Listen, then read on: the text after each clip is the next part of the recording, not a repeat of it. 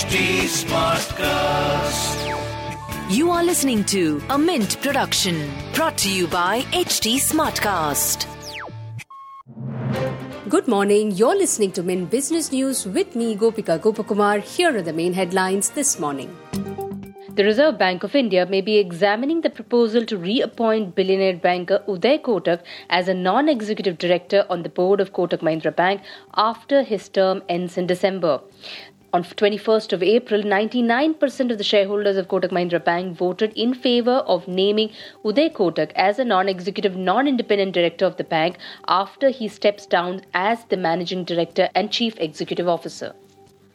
Serum Life Sciences, a unit of India's largest vaccine maker, would pick up an additional stake in Biocon Biologics through the conversion of $150 million loan provided to Biocon Pharma. The deal was struck at an enterprise valuation of $6 billion.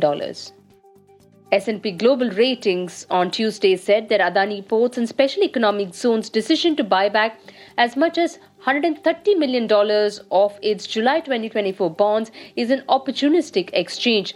It reflects the company's proactive management of debt maturities in advance. Adani Ports and Special Economic Zones on Monday started the first debt buyback program this comes after billionaire Gautam Adani's conglomerate was targeted by a US short seller in January. India's leading automaker Maruti Suzuki India said it has upgraded its entire range of vehicles to meet the BS6 emission norms. The automaker said that its all hatchbacks, sedans, MPVs, SUVs, and commercial vehicles are now compliant with the new BS6 Phase 2 real driving emissions norms. It also said that its vehicles are compatible with E20 fuel as well. Larsen & Toubro said its power transmission and distribution business of L&T Construction has secured significant engineering, procurement and construction orders in India and overseas. The company classifies an order ranging between 1000 crores to 2500 crores in size as a significant order.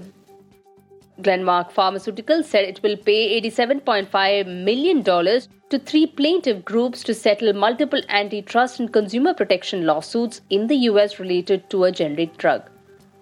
Indigo, India's largest domestic carrier, is in talks with aircraft makers to buy up to 20 wide body aircraft as it seeks to expand its international operations. This will be the first time Interglobe Aviations, the operator of the Indigo Airlines, will be ordering wide body aircraft. The airline operates a fleet of Airbus 320 family aircraft and smaller ATR aircraft. Moving on to markets, domestic indices opened on a flat note today. NSE Nifty 50 rose 2.8 points to 17,772 and BSE Sensex fell 32 points to 60,097.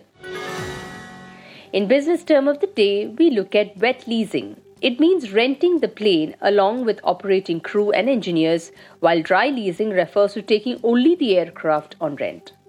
With that, it's a wrap on today's edition. Thanks for tuning in. Have a great day. See you tomorrow. Bye bye.